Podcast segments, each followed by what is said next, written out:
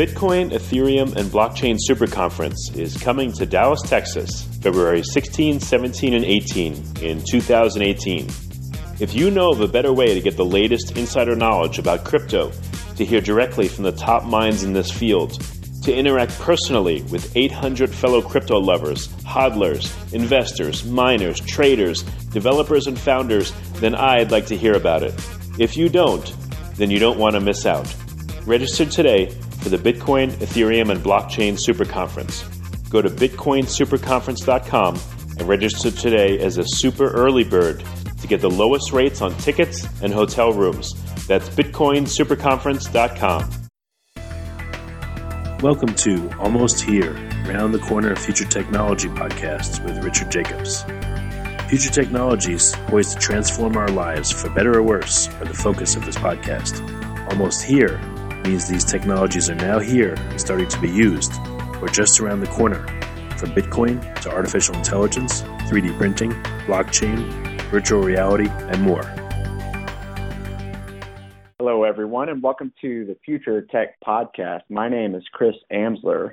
Our guest today is Dr. Ali Al Mansur with Cygnus Investment. How you doing, Ali? I'm doing just fine. How are you, sir? I'm fantastic. Thank you. Tell us about Cygnus Investments and the projects you're involved in right now. Well, Cygnus Investments uh, deals with telecommunications, oil, energy, and financial services, as well as music. Uh, we are involved in putting on a collaboration between uh, a book that I wrote called Cryptocurrency for Teens. And that book is basically a glossary where we have quantified the new cryptocurrency, blockchain type terms and put it in a format for the average teen, for the average elementary student, and maybe even for the average high school and college student. So there's a wide range of uh, marketing potential for that book. We see a collaboration between my book or my glossary and the book that uh, Mr. Jacobs wrote, Blockchain, Cryptocurrency, and the 200 Podcast. So what I can do because I have uh, a lot of teachers, a lot of administrators who love the idea of crypto entrepreneurs bringing a product that we can, if he has his book and he has my glossary, package that together. We can sell it to every school district in Texas starting and then in the nation because a lot of the teachers need career and technical education knowledge that will provide students with uh, maybe potential careers. So with business, with entrepreneurship, all of that will be important. We already know that most jobs haven't been created, and this blockchain cryptocurrency space will be vital for the future of many of our students. That's point one. Point two that we would like to focus on is a ICO. We would like to have an ICO for a famous rap artist who is an industry leader, who has major uh, market value in terms of being able to market various products, and he is excited about blockchain and cryptocurrency and where that could take the business that he started and he's done quite well with to the next level. So I've talked to him about smart contracts and I've talked to him about this super conference in Dallas that he would like to come to. But being able to create his own personal coin and go through the IPO process or the ICO process, he's very excited about. And I'm thinking of all of the people in the industry that he could pull up onto that platform. And I know they're going to talk about digitized assets at the super conference, and I wanted him there. And I think he would actually uh, bring a face to many of the minorities that are maybe not thinking about this area, this space. And I think that he would actually open up a lot of doors for a, a lot of people, even at the super conference, because his words and his viewpoint carries a lot of weight with people like Jay Z, with people like Rick Ross, with people like Nicki Minaj, uh, Nick Cannon, and so on. So people have informally and formally followed this gentleman who is a businessman who's just now learning about blockchain and cryptocurrency. I think it's cool how um, you're, you're directing your focus, especially at the younger generation. Rap and the idea of appealing to teenagers through uh, cryptocurrency for teens is a really way, really good way to connect with you know our future going back to the teens, I used to be a, a, teacher probably for about 17 years. What do you think is biggest tie-in to what teenagers are thinking right now and whatever they know about the cryptocurrency market? This is what I would do.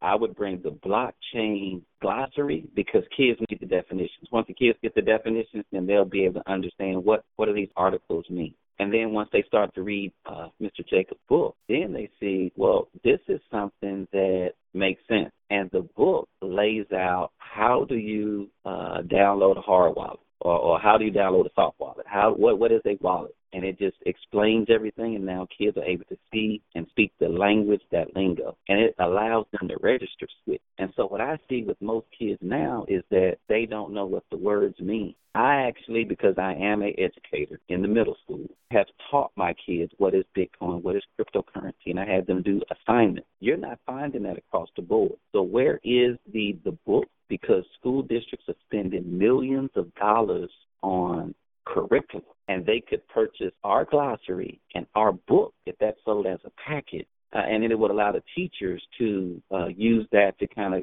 give students a foundation of knowledge to kind of pull from. And so that's the idea, and I think that's what the students are needing. They're needing information written like one of my vocabulary words. It's not in that edition. It'll be in the next edition, which is Teach Me Like I'm Five. As I told okay. the students by DL, you know, hold, you know, and I told him about the story of how that happened, and we talked about the pizza, how how a blockchain started with them sending the pizza, and they were amazed at that. But who in the industry, who in the teaching industry, is pulling that information and teaching kids now, as opposed to waiting till the industry matures and then kids don't really have to say. So I want the kids to be able to be a part of that narrative. So that's why I'm critical. I think I love his book because it's written more for kids and it's an easy read. Why do you think um, why do you think the education world wait for things to be established before adopting a book like this? You know, I just think that is the traditional approach. I think when you have a old school way of getting information, quantifying it, uh, putting old pictures, because by the time they download those old pictures, it, it's probably it's arcane. And so for kids, they're looking at what is the newest format of they're able to be pull in information. How can we stream information so that the kids can be up to speed on where things are going? So I think that having a, a, a newer approach uh, where it matches where the kids are, and I think when you do traditional books that don't match where the kids are, it turns the kids off. If the kids can listen to a song one time on the radio with their friends, they memorize it, they've taken no notes. These kids are geniuses. It's whether or not they want to turn the, the, the, the brain on or off. But it's music that is the key. If we have Boosie say blockchain is cool, crypto is cool, then we have we can teach a generation about what this space is, and that is what we want. That is what excites me about bringing him in to say you're going to get instant street credibility when he says it on his channel. And that's what I want. That's the partnership that I only want with you guys. What do you see as um, the current obstacles to getting that message out there? I think it's just having one message. I think it's having a message, but being able to market it uh, effectively and then being able to produce something that the kids can take home. I've already sold my glossary to a Fortune 500 company who wants to include it in a tech conference. And so they're purchasing that as a gift to give to the students to give them to give them a competitive advantage over others that may not be get it. If you can understand the dictionary, if you can understand those base words, then you have an understanding of what people are saying and where things are going. Excellent. And so with uh, with getting that out there uh, at this tech conference, and promotion from an artist as well. What do you see as the takeoff value and all this? Like, when do you see this starting to explode? I think it's going to explode as soon as he is right in front of the the Speak Easy logo in Dallas, right at the Super Conference, right at DFW Airport, and everyone sees. They're trying to figure out what is he doing? Why is he doing that? Why does he want to go to the digitized asset lecture? Why does he want to take those notes? Because everything is going to be digitized.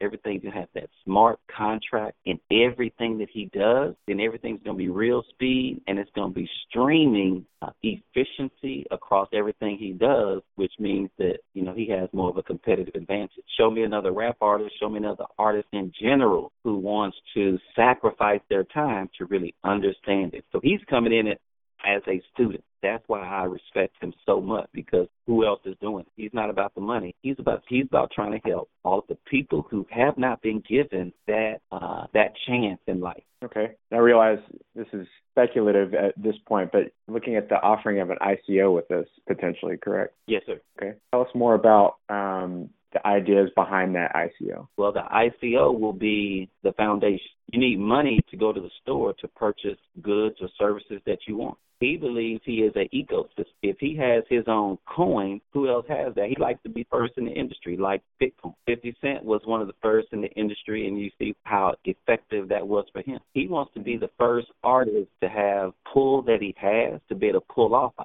ICO, raise money, use that to fund or or allow the customers to use his coin to purchase uh, all of the goods that are in his uh, product mix from snacks, from uh, products that are food related to also his music. To also he has a line of clothing uh, he has a line of shoes he has a line of uh, a, a lot of things that enable the customer to really need a, a coin and so with with that, he's trying to make sure that he's connected with the uh, the cryptocurrency. And you see, that's where everything is going. So why not have why not rebrand uh, himself using the coin, you know, and be one of the first. So he's extremely excited about it. It's, a, it's an exciting world to be in right now, and directing the attention towards the young crowd that maybe doesn't know as much about the investment opportunities and the, the potential for cryptocurrency is a fantastic idea.